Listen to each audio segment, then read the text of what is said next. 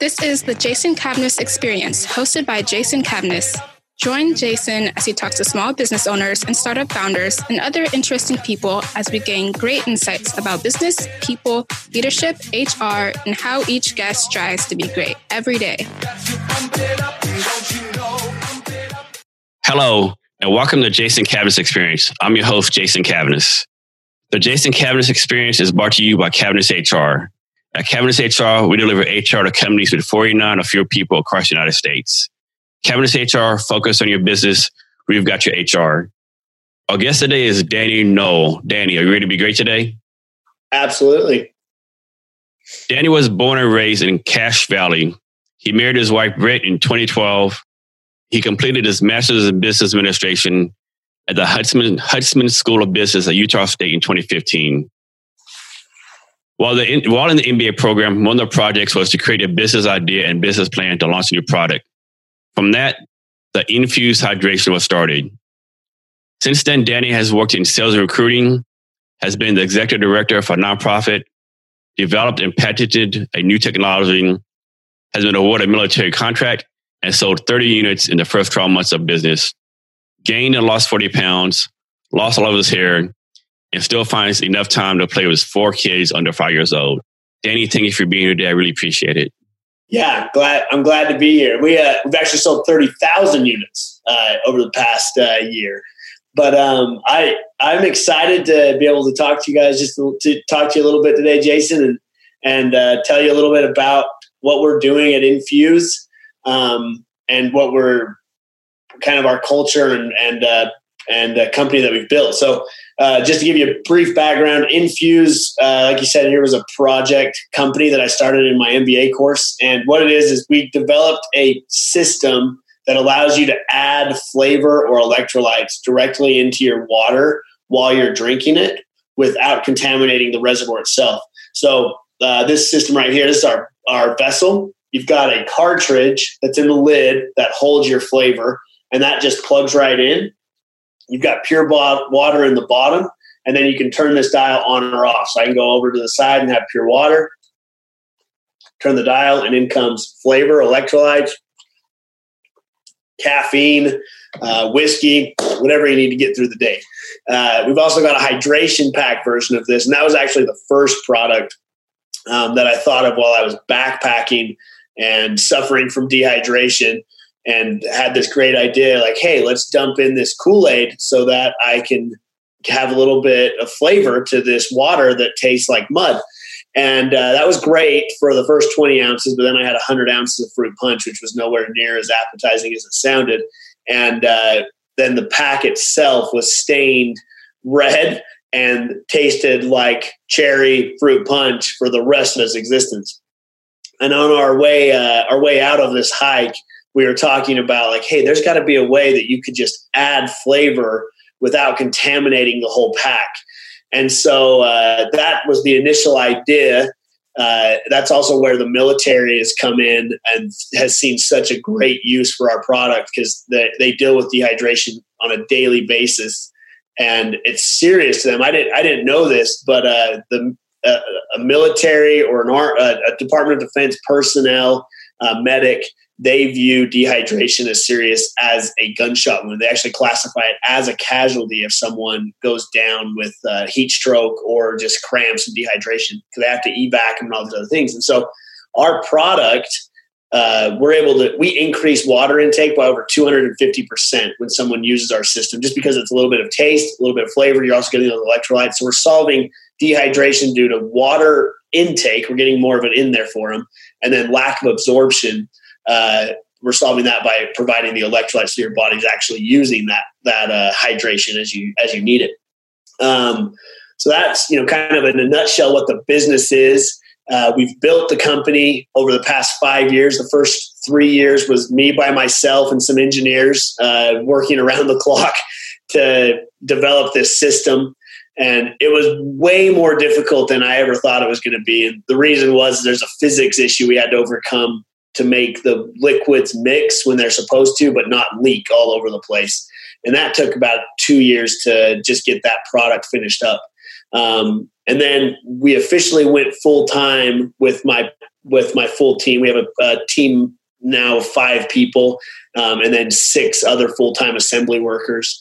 But they we went full time two years ago today. Actually, two years ago on May first was was day one. Congrats for the whole. Yeah, it's uh, that's I, I didn't even realize it was the anniversary. But uh, in that that past two years, um, we uh, spent you know the first six months kind of in prep. We officially launched in March of 2019, and uh, we had a goal to do a million dollars in sales our first year. We did. Uh, we came a little short. We did nine hundred thousand in our first 12 months, but we made up for it in the in the following month. We broke that million dollar mark within 13 months of sales, and uh, we're having a record month. We had a record month in April, and uh, we're really excited to see what we can do, you know, for the rest of 2020, regardless of of what the current uh, economic and pandemic situation is. The company as a, as a whole seems to be, you know, we're really close to that stabilizing and profitable point as a startup, which is both uh, exciting and terrifying at the same time. So that's a little bit about our company. Um, some of the initiatives that we do have coming up that you know might be of interest to to other people is we, we we've always had the term "infuse your life" as our kind of hashtag, and what that means is just enhance your life. Um, we we view what we do to hydration and water as enhancing and taking water to the next level. And so the culture of infusing your life, we have really got behind um, and built a whole marketing and cultural campaign around this. Uh, we've got an app that's coming out here in the next few weeks that will help people infuse their life daily by one, setting some goals and helping tr- keep track and achieve those goals. Uh, two, track their water and fitness intake. And then the third piece of it is we we're actually going to be doing competitions and month, monthly giveaways of you know three to five thousand dollar trips and prizes every month that people can win just by by signing in. Um, and kind of the reason for this is we are bringing the brand uh, and the impact of what the brand can have to the life of our customers instead of just saying, "Hey, drink some water; it tastes good."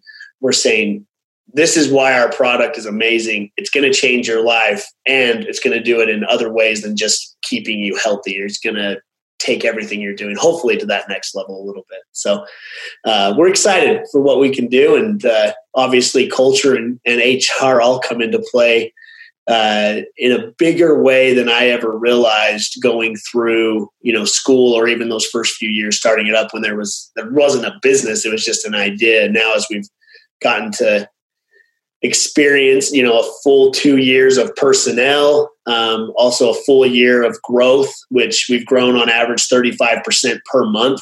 It's really uh, highlighted our weaknesses and areas where we needed the most uh, help. And so it's been interesting. Danny where, where do you make your product at? So we make 99% of our parts right here in our in our own shop um, that wasn't on purpose. We wanted to OEM and outsource all, all of them that we could, but the technology required very specific and precise parts that we had to make to our own specifications. And then because we were so small, we couldn't afford huge, you know, inventory purchases. The product needed to be tested. And so it was actually cheaper for us uh, to bring in the manufacturing ourselves. So we brought in injection mold uh, presses for our plastic parts. We built the molds, and so every plastic part we make in our in our back shop. We have two presses that run 24 hours a day, and then we have about 22 molds that we use to make the the 60 separate pieces that create both of our systems. So, Dan, you talk a little about how COVID 19 has been affecting you. How has it affected you, if any? It's been really interesting. Um, it's obviously a, something that's on our mind every single day. Uh, from a sales perspective, our online sales have done really well. We've had, you know, people are at home more. There's still money in the economy, so people are still purchasing. I think where it's going to get scary is if this continues for another month or two and that money starts to run out, people aren't going to be making the same kind of purchases that they are when when they're fully employed. Uh, the impact that's been negative has been on our B two B and retail sales. Uh, we were gearing up for a really big promotional item season, uh, and then this, you know, the spring feeds into fall for us. So for Christmas, I think we're going to feel some impact on that. Um, but from an overall functional standpoint, our sales have grown. But channel wise, retail, B2B, and even our military sales have really been uh, kind of downplayed and or, or completely turned off for, for a little while until things stabilize. So Dan, do you mainly sell this as an e-commerce on Amazon, or how do you push this out? Like yeah, what distribution channels? Yeah, right. Right now it's ninety percent e-commerce. Um, we had about ten percent that was B two B that that's gone, but uh, but that I mean that'll come back. But uh, we did that on purpose so that we could get through all the product iterations. There's a lot of tweaks and changes we've made over the past year to make the product more stable, easier to use. Um, not big changes literally you know thousands of an inch uh, changes on parts to make them seal a little bit better or we've added an extra o-ring to a part so that it seals better. And then a lot of it's been on quality control and uh, process to make sure that the system's coming out more consistent. And so in the 30000 units we've learned a lot and we're ready uh, we've decided we you know with our feedback and everything that we were ready to start going into that retail the first of this year. But that hasn't quite materialized with with everything that's happened. So e-commerce almost almost completely. So Danny, when someone decides to start a business, you know, most people realize it's, it's going to be, you know, well, the smart ones realize it's, it's going to be a long, long haul. You know, it's a physically challenging, no long hours. But I think a lot of people underestimate the mental challenge it is, right? The mental strain it puts on you, right? Can you talk about the mental strain it does puts on people as an entrepreneur? Yeah, oh, yeah, that's a, that's a, a uh, an understatement. I think the when I was starting it, I was very obviously I was naive. Everyone that starts a business, I think, gratefully is naive because if we fully understood what it was going to take, maybe we wouldn't have done it. But uh, in 2015, uh, when I started, I was coming right out of school. I had to juggle three to four jobs for those first three years. Um, I founded a bakery at the same time with a partner, my, my same partner that's here with me, and then one of our one other friend of ours. Um, and that was, uh, you know, in the in the hustle of things to try to grow our just cash flow to keep the business afloat. We needed other jobs to support me and my family. Um, that was hard. Just not just working one job, uh, not just working on our product or project uh, or our company 80 hours a week. I was working probably 50 hours a week on Infuze on average, and then another 50 hours a week easily on my other jobs to pay my bills. Um, I literally remember getting done at the bakery. We, the, the company was called Baked, and uh, uh we'd finished up at Baked at midnight. I got in the car and had to drive two two hours one way to drop one of our injection molds off to one of our suppliers so they could do some tests on it. And then I had to drive home. So it's four hour round trip. I got home, you know, four in the morning. I literally had to be up at 7 a.m. to get things started for the bakery. And uh, that, like, that was my very, pretty consistently. I'd work something like that two or three days a week. I pulled an all nighter once a week at least for projects, investor pitches, anything that we were preparing for.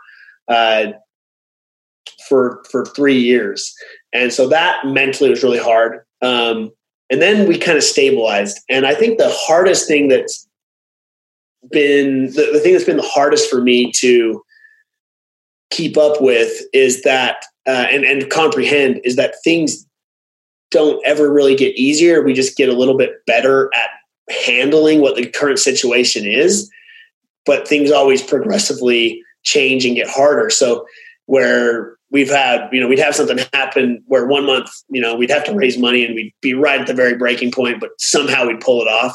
And I would think, wow, things just can't get any worse than that was. And then, uh, you know, six months later, we have a part fail and our return rate's 20% for a month and we're bleeding money and the investors are tired of the process and I'm tired of the process, but I have to make sure I'm keeping a you know a positive outlook and and uh, keeping everybody going, that gets hard. It, it feels you feel very alone in some of those situations, even though you're not right. Like my partners, they're with me every single day. They're going through these same issues. I could not do it without them. And from a mental standpoint and from a workload standpoint, I I couldn't possibly do it by myself. But mentally, you feel alone and um, I think the only thing that's really helped me on that is I, I, have the confidence in the product. Right, we've done all of our analysis, we've done all of our research. We know that it's gonna, it can work, and I know that we have the right team to be able to make it work. Uh, I've had to really just be patient with myself, temper my expectations a little bit, and really try to keep a middle ground uh, emotional state. Never get too high, never get too low on what we're what we're going through. If that if that answers your question. Yes, it does. And I think people realize entrepreneur sometimes it's harder. You know, there's so many valleys, so many highs. You got to use your balance. Like, you know, okay, yeah. I just lost this. You know, big contract. You know, yeah. you know, the business going to fail. Well, it's probably not going to fail, right? Or vice versa. I mean, this investor invests a lot of money in me. We're going to take off. Well, maybe you're not going to take off, right? costs more than it costs more and takes longer. Everyone says that. I just I didn't fully comprehend what it meant. Um, I still don't. Like I'm still learning what stabilizing means. It takes takes longer than you think. And, and honestly, it's okay. Like if I would have had, you know, we've we've had to invest about two million dollars into this company to get it going. Um, and I I have that thought sometimes, like, oh, if I'd have just had the two million dollars that first six months, we'd be so much further down the road. And in reality, I don't think that that's true. I think that the money has come when we've been ready for it. And that's been very critical for us to grow. Because had we have had that funding right at the beginning, we probably would have wasted it. We probably wouldn't have had the understanding that we've gained on on how to be successful with it. It would have just been, you know, it would have been an ace that we played our first hand instead of holding it uh, until the time was right, kind of thing. I know what you mean because like my first year years as my company, I wasted so much money like doing stuff that was ahead of the game. Like I paid for for a sales platform. I was already wasn't ready for sales. You know, I imagine I'd had like you know a two million dollar invested. I would have wasted on you know stuff yeah. I wasn't ready for yet. You know. Oh, and it's so it, it seems so smart at the time. You know, like you convince yourself, like, oh, I definitely should buy merchandise and have you know t-shirts and hats because we don't have a product, but we have a cool brand. So let's make a brand, and that I still have some of those shirts from you know five years ago that just never we never did anything with them because I ordered too many of the extra smalls instead of the extra. you know, it's like these silly things that you just don't know, and someone can tell you, but like until you've made the purchase order and realized like oh gosh i screwed that up. Like you can't quite comprehend what it yeah or like are you are you got like through all your, all your, all your some of your old accounting stuff you've done? Where you pay for like i paid how much for what? Oh what was i thinking? Yeah it's depressing and it's just like, well, I guess the only thing that's positive is that we're not still paying for that marketing firm that we were paying a thousand dollars a week to do what like what were they doing? And so yeah, it's it's been interesting to, for sure. But it's also been things that at the time, like it seemed like the right choice. And we talked to our I talked to my investors, I talked to my advisors. We would make the choices together, but every business is so different from one another. It's like you have to evaluate it for its set for that set business uh, for every decision, and it just you just don't know till you till you experience a little bit more. So let's talk about advisor for a minute. So my point of view is that like you, you can have a board of advisors or people mentor whatever, but it's all on the lens, right? They don't know what you're going through. And some advice, I think they need, they mean good and the intents are good, but sometimes they intentionally give you bad advice. What has been your experience with that? I'll tell you two stories. One uh, was an advisor, well, who wanted to be a partner, and uh, he was someone that wasn't willing to help me for free to begin with. He wanted to negotiate, like before he gave me any advice, equity and it wasn't a little piece of equity like it was a big piece of the company and i was very like this was my first three or four months like i didn't know a dang thing about what i was doing and uh, i was literally this close to signing a deal where this person would have 30% of the company as my advisor every piece of advice that I got from this person cost me money. I never made money. Nothing succeeded of anything that I ever did with him. Now, luckily, he was a good guy. Like he was, he was just trying to make a good deal. I, I don't hold it against him at all, but luckily, I didn't make the deal, and luckily, he is not a part of the company. Contrast that to another person. Um, this guy, this individual's name, his name's Jeremy White. Um, he is not a partner. He's never asked me for a penny. I've tried to get him to invest a whole bunch of times, but it's never worked, right? We've never had the right fit. But he has given me advice, friendship, guidance, a sounding board for three or four years now. And almost every time that advice that he's given me has led me to the right decision. Sometimes it's different than what he tells me I should do. I've had to take what he's, and he's the first one that said, he's like, hey, I'm going to give you this advice, but you know your business better than anyone else. Take it for what it's worth. Remember that I haven't spent hours and hours researching whatever it is that you're presenting to me and and just use it as an evaluation point. And so he's given us some really critical feedback that has shaped my choice, but it hasn't it, it's almost never been my the exact same thing that he said.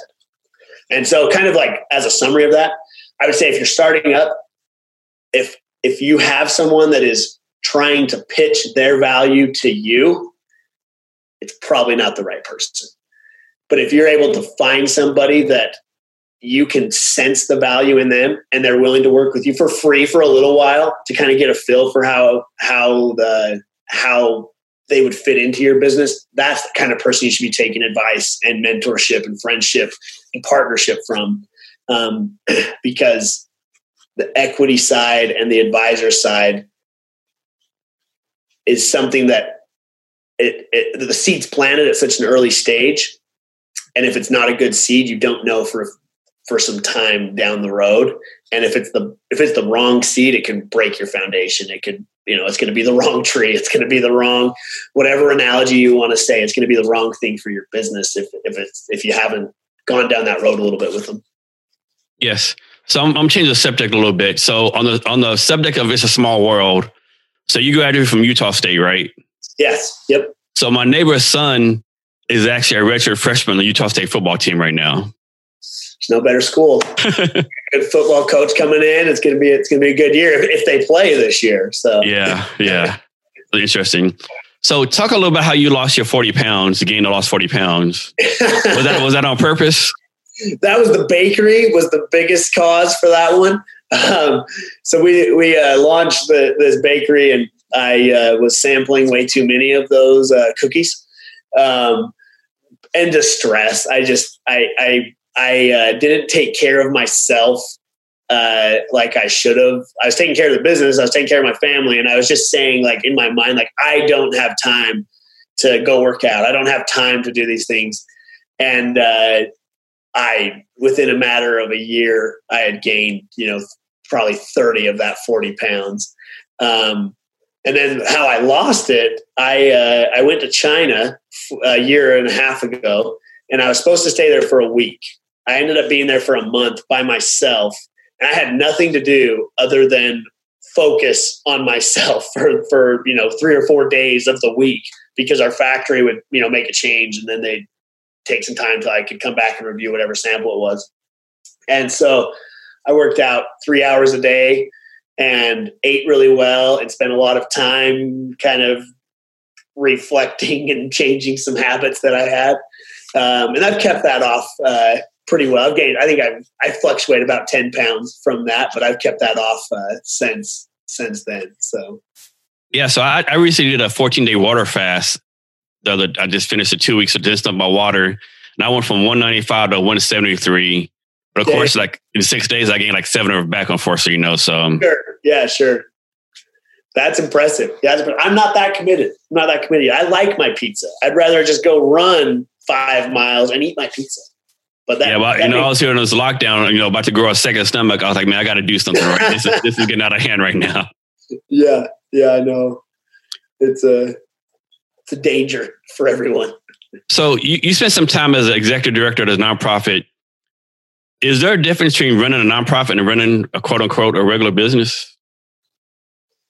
Uh, con- conceptually, I've found them to be really similar. Um, and obviously, like I, my my real regular business is still in startup phase, so I don't I don't have that experience from like a stabilized corporate profitable company. Um, but the nonprofit I was working uh, running was a company called Rods. It was Racing for Orphans with Down syndrome, and uh, what they did is they raised adoption grants for Down syndrome orphans around the world. It amazing, amazing company, amazing uh, uh, founder, and uh, we were able to do some pretty cool things while I was in there. From an operational standpoint, for that start for that uh, nonprofit and startup where both of them are resource uh, strapped, it was pretty similar. You know, you had to make things happen when maybe your optimal funding or resources or systems and processes just didn't exist. You had to you had to make those.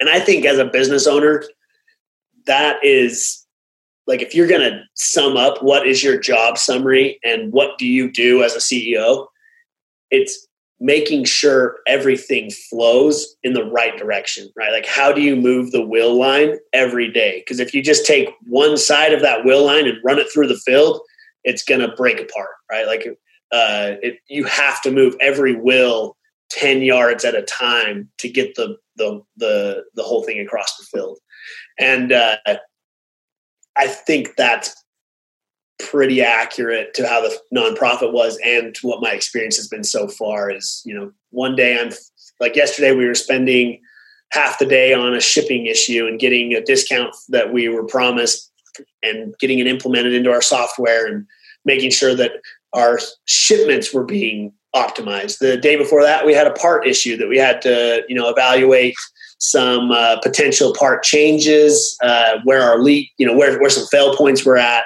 and cost of goods, and make sure that was all going. And this morning, I've spent uh, the whole morning running uh, evaluations and rec- uh, reports for the last month on our marketing. So it's like every day is completely different but in the end, it's all the same thing. You're moving the piece of the business to the next point and optimizing it and trying to figure out ways to move two at the same time instead of one and not uh, spend two, you know, not, not have one part be so over focused that it breaks another piece.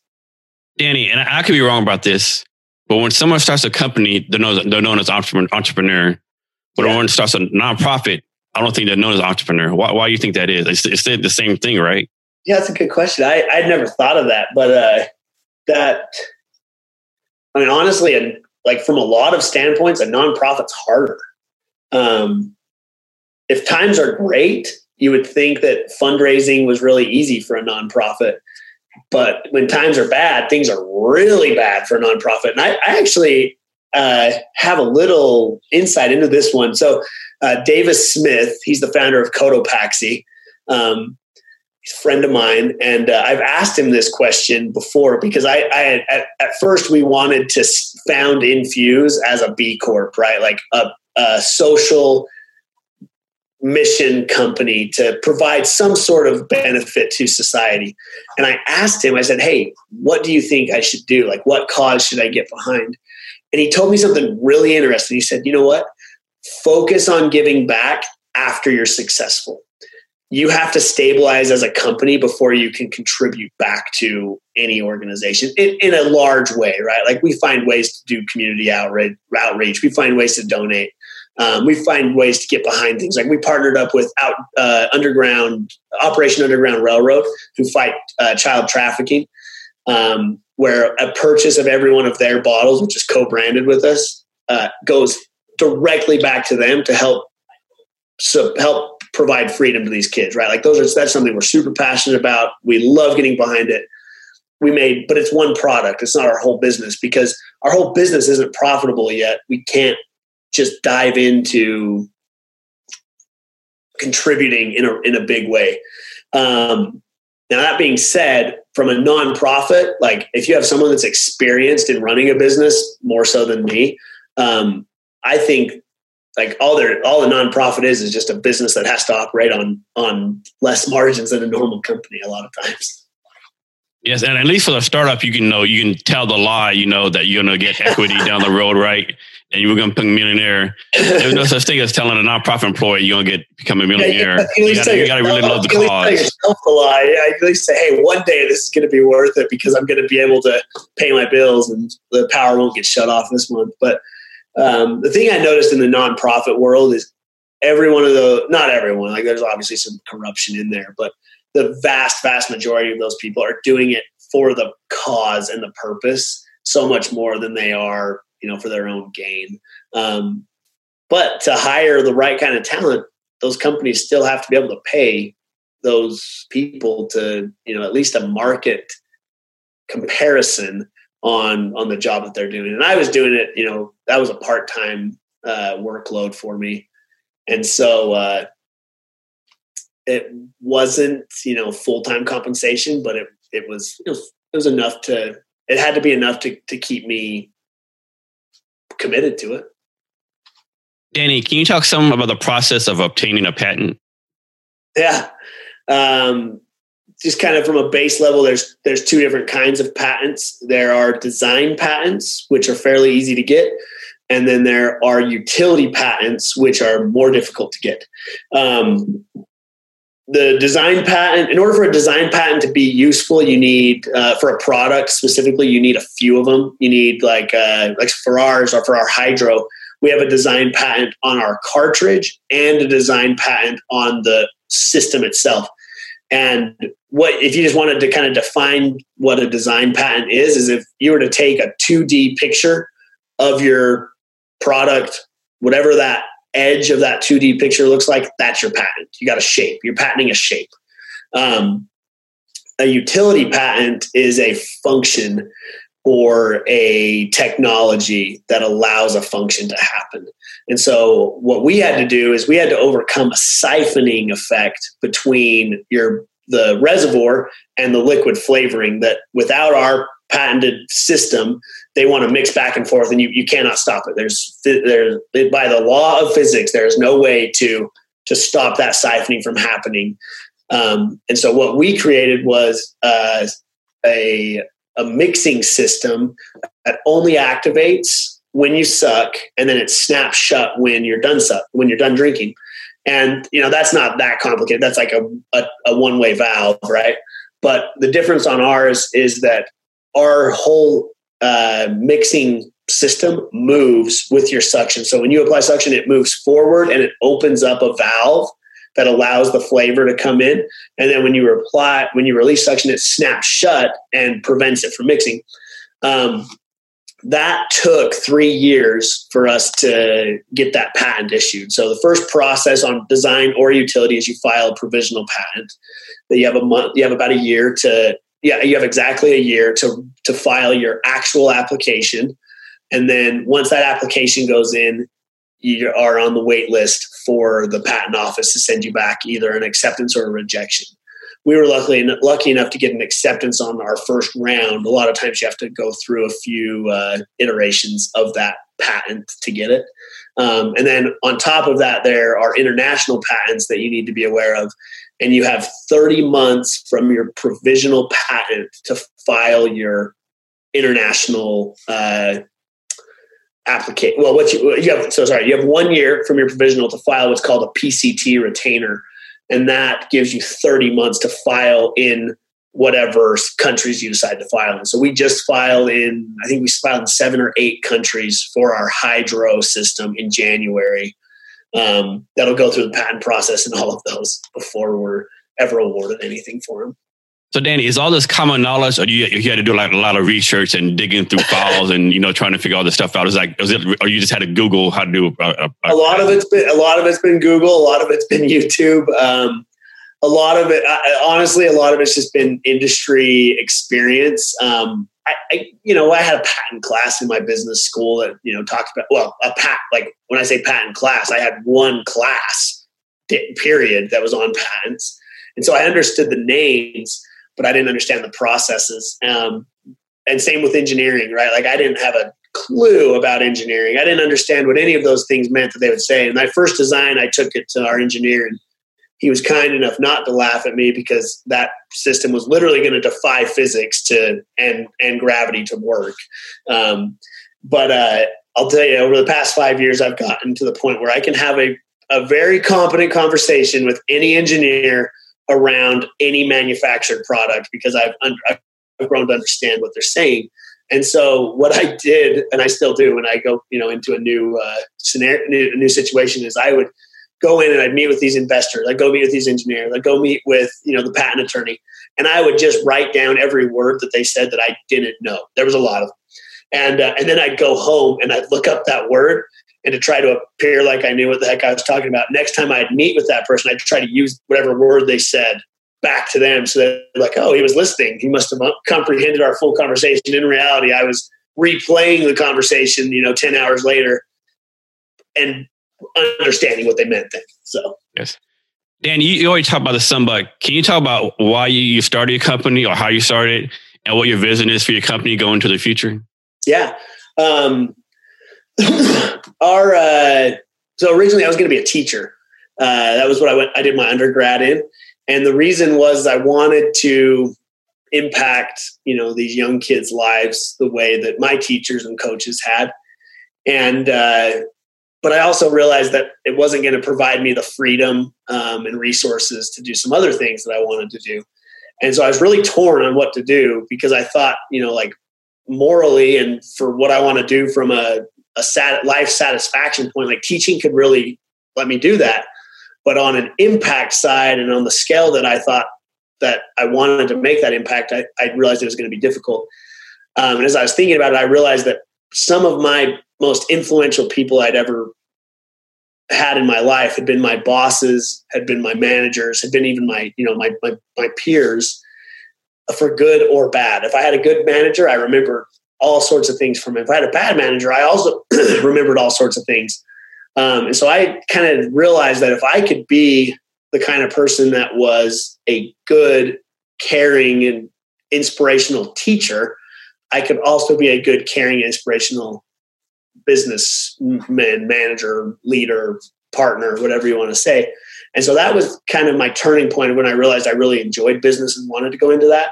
And then from a cultural standpoint, we really only have uh, I really only have two rules, and I, I we've been talking about this quite a bit is, with our team lately. Is that I trust my team completely. I will not hire them. I won't give them a, a responsibility unless I trust them to do the job. And so I try to demonstrate my trust to them in any conversation, in any project, in anything that we're working on. I trust them to make the best choice. And if they make the wrong choice, I trust that they'll learn from it and that we as a company can move forward. And so that's rule number one. I trust my people. And rule number two is that I try my very best to not expect anything from them that I'm not willing to do. Um, and so I try to you know get in the trenches with them when I when when we need to. Um, I try to go help on assembly when we're when we're running short on a part. I try to come in and run the machines when you know if it's a weekend and no one else wants to come in. So I try to do what I expect as obviously as best I can, and then as a team, you know, we've really had some really big leaps and bounds. Even though our our team as a whole is very inexperienced, right? Like my head of marketing 22 year old kid, not even out of college, but he's driven a higher ROI than any marketing agent we've ever been able to hire. Um, my head of operations is my uncle. He left a stable teaching job to come do this with me. And uh, he has solved problems and found solutions to assembly, uh, production, shipping, process problems and uh, issues that we had no idea even existed until we until we got into this. But we've been able to meddle our way through, and we're getting to that point where we're we're finally starting to hit our stride in a lot of areas. Danny, can you talk about your experience with HR as a small business owner? HR, like I, I, I again, I had like one class on HR right when when I was in business school, and there's it, it, it impacts our daily life in ways that I didn't really understand. When I, I always knew the value of a, of a, of a you know, a, a human employee. Like I knew that they were bringing to the table intangible and tangible assets. What I think has been the biggest eye-opening experience for me and kind of ties back into those partners and uh, mentors and advisors and equity plays in the company is that and so i've had to learn how to communicate a little bit more my expectations you know on a project to get the kind of results that i want and from an hr side i've learned that personalities are both one personality may fit really well in sales, but he may not fit well in, you know, assembly. And that's like that's common knowledge. That's not anything new. But I've also come to understand the impact that having the a personality in the wrong position can have on the whole culture of the company. We've had to fix a few toxic culture situations over the past two years. And you know, going into those situations, I was always nervous. I didn't want to be confrontational. I didn't want to, you know, lose a friendship or a relationship over it. But once we finally pulled the trigger to solve whatever the issue was, whether it was, you know, just uh, someone that was being super difficult to work with, or someone that was, you know, kind of had a martyr syndrome that was thinking they were doing so much more than someone else. Um, when we solve those problems, that's when the whole company functions and flows the way that it's supposed to. And then the other piece that we've had to learn, and this kind of goes back to the same thing, like we're, we're, we're figuring this out as we go, is having a system in place for how we are going to manage HR situations has been super helpful.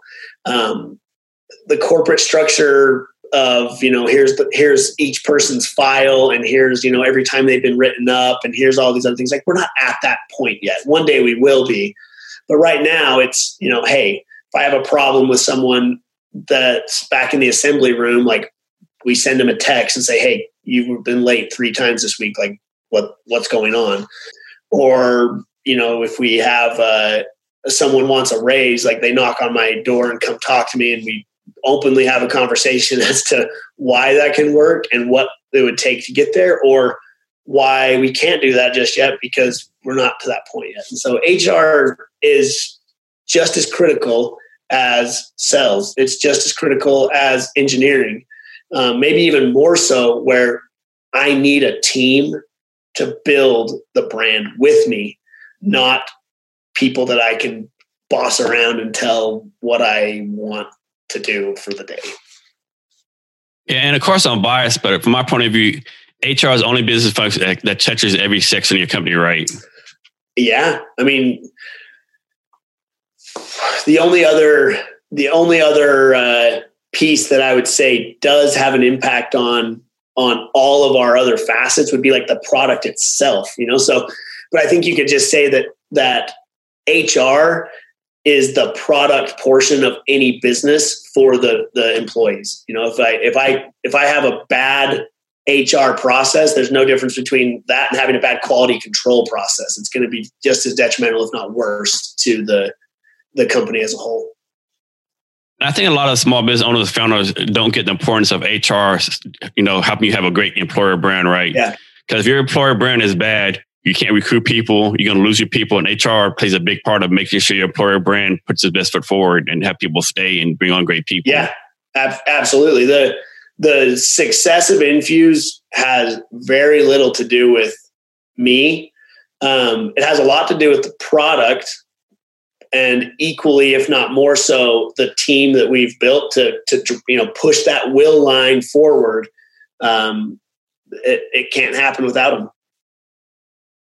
So, Danny, I forgot to ask you during our pre-talk, but were you going to have a, a, gift or resource to share with the listeners? Yeah, if they just want to use, uh, uh, if they just want to use the code Cavness for, uh, we'll, we'll give them twenty percent off on anything they want to buy. So you can just go on to infuzehydration.com, um, use the Cavness code at checkout, and it'll give uh, it'll give them twenty percent off on their purchase. Um, uh, follow us on Instagram and Facebook, any of those other places, LinkedIn. We we always have some announcements and you know seasonal giveaways, seasonal products that we're doing. We'd love to hook hook anyone up with that stuff. Uh, and speaking of social media, can you share your, your personal social media and your company so people can reach out yeah, to you? Yeah, yeah. so mine, mine's just Danny Noall, D A N N Y N O A L L, um, on LinkedIn, Instagram. Uh, Facebook, uh, and then for uh, for the Infuze side, everything is Infuze Hydration on on all of our platforms. So LinkedIn, uh, Twitter, Facebook, Instagram, TikTok has gotten kind of big for us the past few months. Uh, and so we, we try to keep things entertaining. We try to uh, provide some value, not just product sales and promotions the whole time. Uh, the brand itself has you know gained some big traction with that infuse your life side of things. Um, so if you're interested as well in you know joining in our infuse your life challenge, uh, getting a chance to win uh, these monthly giveaways and trips, jump on and follow us there. We'll keep everyone up to date on what's going on there. And for our listeners, we'll have the links to his discount and his social media on, on the show notes. You can find the show notes at www.cabinetshlblog.com and be sure to share this episode with your friends and your networks. Danny, we're coming to the end of our talk. Can you give us any advice on anything you want to talk about? The only thing that uh, would be left to be said is that if you think you can do it, you probably can. If you don't think you can do it, you won't do it. And uh, you know, if there's no reason to be afraid of putting your your there's no reason of being afraid of taking that leap because even if you fail there's not if you if you fail it's because there wasn't enough people that knew about you and they don't know that you fell. And if you succeed it looks like you did it overnight even though it probably took five years to get a profit in there. So. Yep the the, the good old five five year overnight success. that's right. That's right. Hey danny thanks for your time today. Really appreciate it. Absolutely. Thank you and to our listeners, thank you for your time as well. Remember to be great every day. Thank you for listening.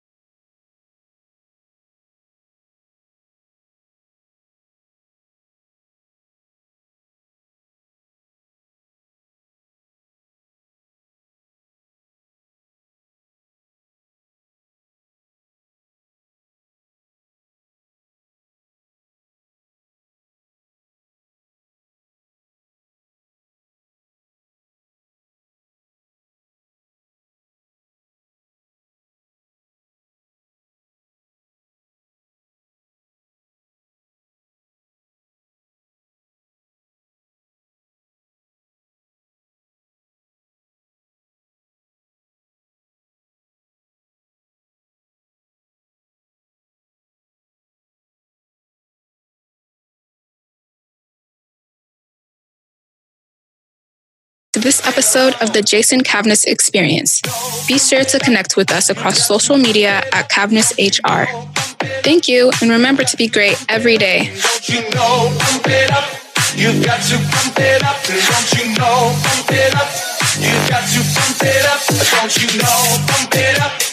got to pump it up. Don't you know, pump it up. You've got to pump it up. Don't you know, pump it up. You got to pump it up, don't you know? Pump it up. You got to pump it up.